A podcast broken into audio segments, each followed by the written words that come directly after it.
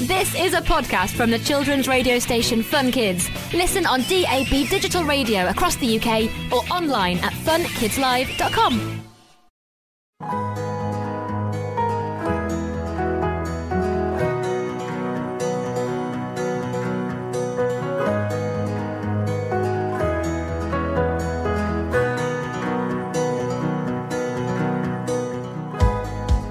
Hello and welcome to the Fun Kids Book Club podcast. My name is Bex and oh my goodness, we've got a cracker of an episode today. I'm going to be chatting to friend of the show, comedian, actor, writer, Ben Miller is going to be telling us all about his brand new book, The Day I Fell Into a Fairy Tale. So let's fall right into it, shall we? Hi Ben. Hello. Hello. How are you? Yes. How are you? I'm very well. I'm very, very well. Oh, well, we should probably say you've got a new book out. I have. Do you know it's here? Yeah. So, so this is this is it. It's called I, I, the D- I, yeah.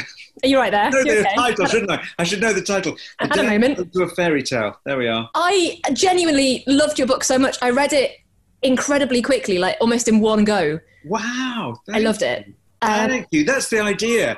Is I really wanted uh, at the end of every chapter there to be a proper kind of cliffhanger that made, because it's meant to be, it, it's an adventure, you know, it's yeah. an adventure story. So I wanted it to be the sort of thing where you want to read it all in one go. We should say uh, it's the story of Lana, who goes on an adventure. Yes. Yeah, so um, basically Lana is uh, nine and she has an older brother, Harrison, who is twelve and, and he won't play with her anymore. He won't play any games with her.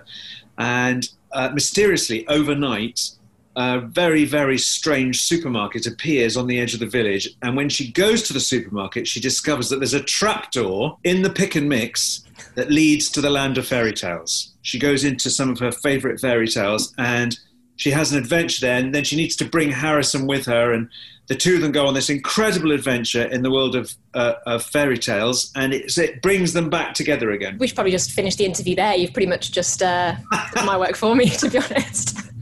No, so so basically I love fairy tales and I loved fairy tales growing up. Um, and I it was funny, I was talking to my, my daughter, who, who who is called Lana, and the story is sort of slightly based on, um, and she didn't know the story of Rumpelstiltskin. So I was telling her that story, and then I started to tell her lots of other original fairy tales, because I think... Um, You know, lots of kids watch Shrek or, you know, they've watched Puss in Boots or they've watched movies that are based on fairy tales. But um, there's a whole world out there, an incredible, exciting world of original fairy tales to discover. And they are amazing. There's a reason that all these films are based on them. It's because they are incredible. They're also all absolutely mad. Like some of them are bonkers. You read them, you're like, what is that? What? What's going on here? Fairy tales are, they are mad, they are, there's not just magic in them, they are, they are magical themselves.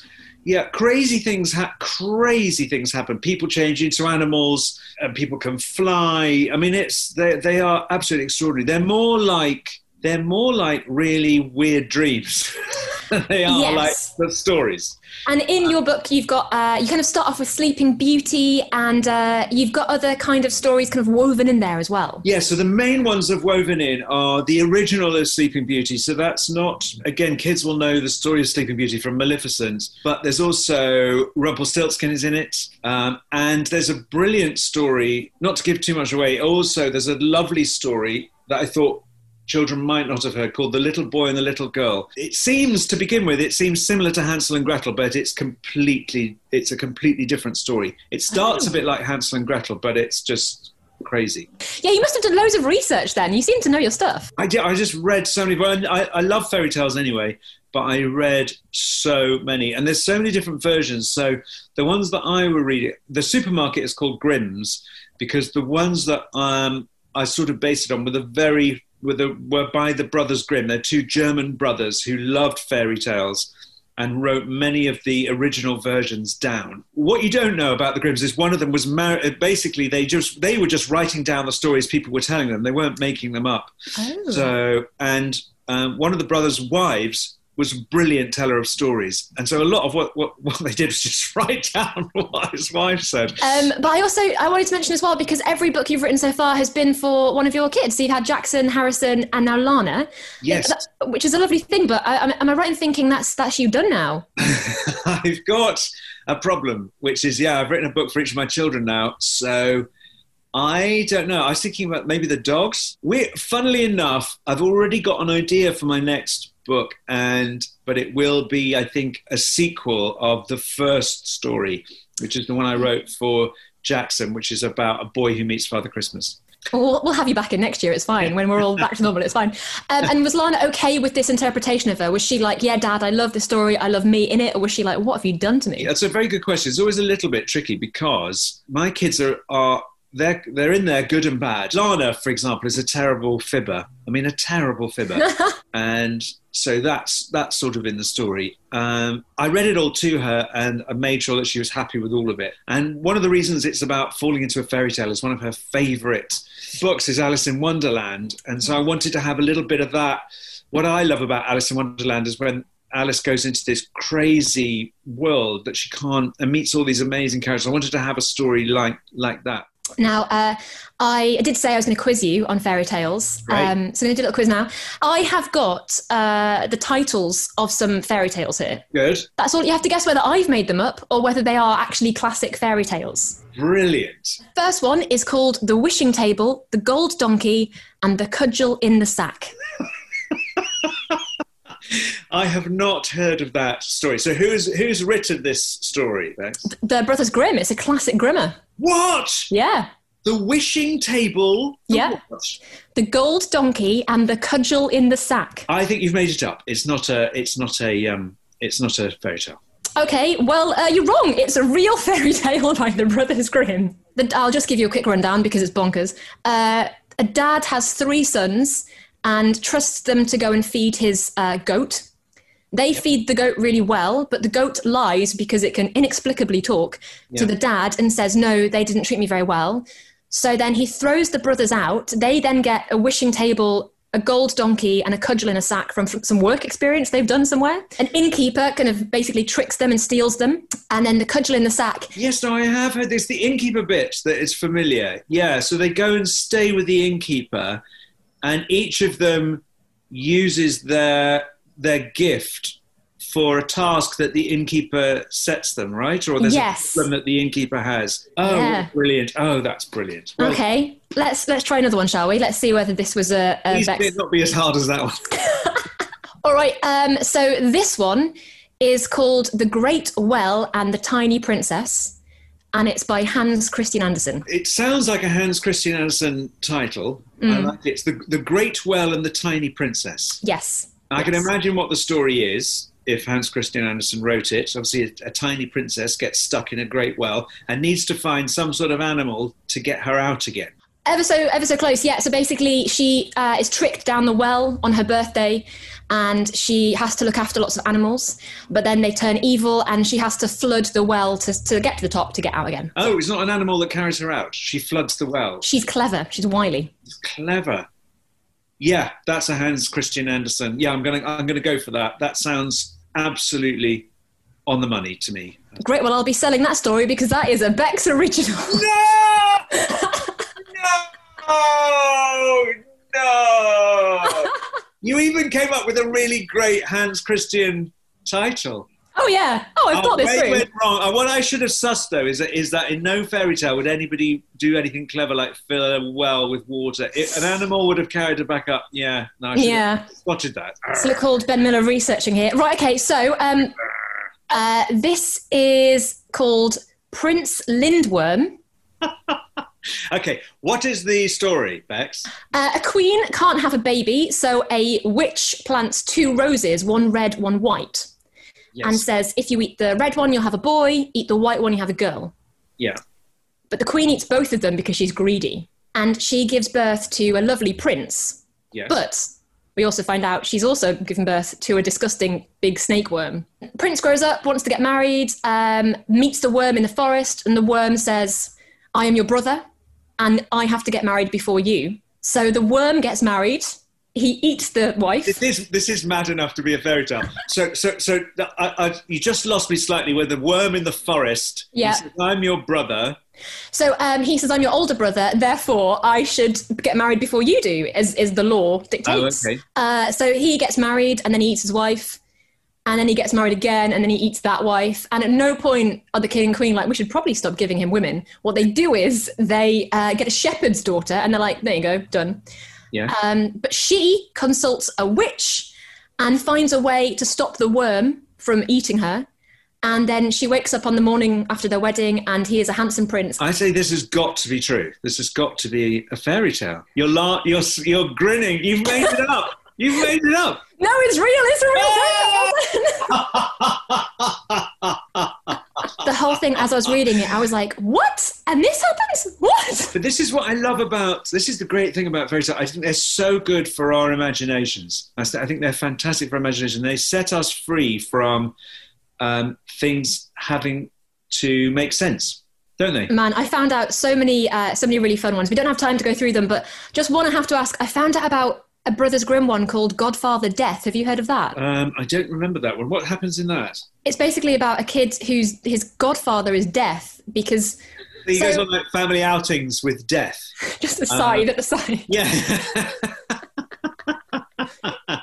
Christmas with death. I mean, yeah. What, so yeah, I had a lovely time this morning finding out lots of fairy tales. Um, no, I thoroughly enjoyed it. Um, well, Ben, we should say thank you so much for telling us all about your amazing book, and hopefully we'll see thank you for you the next good. one. Yes, indeed. And there's more from Ben after this. We're back right now with author Ben Miller. Of course, we really have to have a reading from the book, don't we? So take it away, Ben.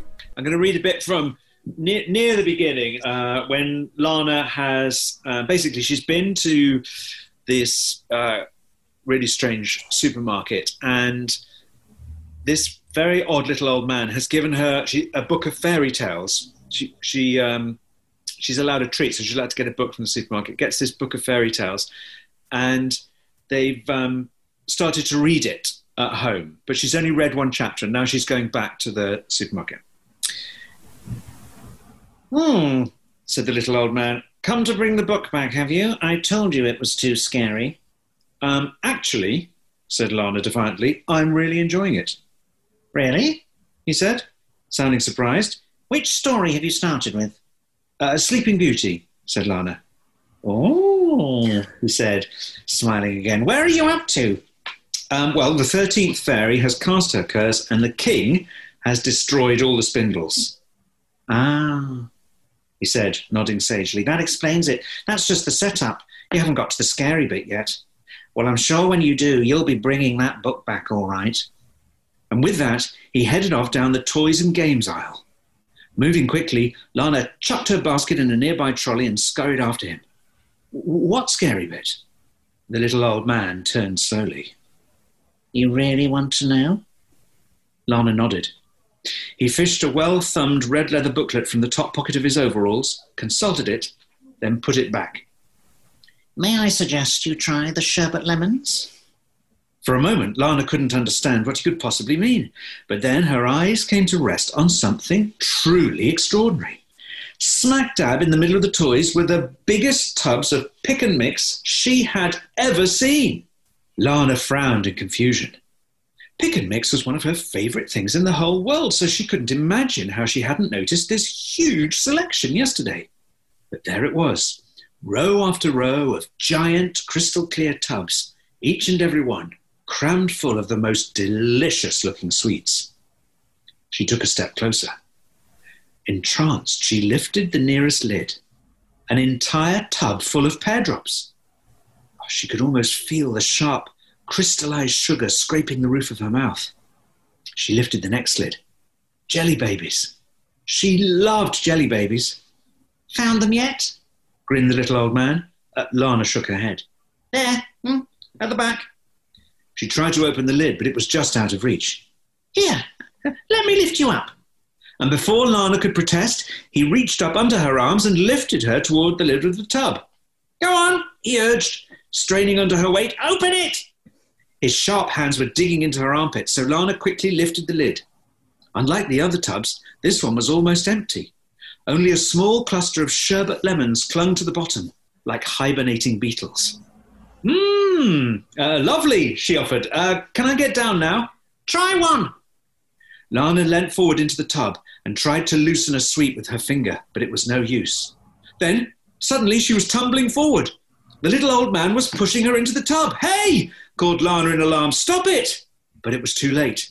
She threw out her hands ahead of her to brace her fall, but the bottom of the tub gave way like a trapdoor, and Lana found herself shooting down and round into a smooth-walled circular chute. Round and round she slid, until suddenly the chute plunged down, down, down, into the darkness. Oh, what a dream to have Ben Miller back on Fun Kids, and his book is genuinely awesome, so definitely check it out. I am absolutely thrilled that he came back to Fun Kids. Thank you so much to Ben Miller. If you've liked this podcast, remember to subscribe and tell all of your friends about it. See you soon. Bye.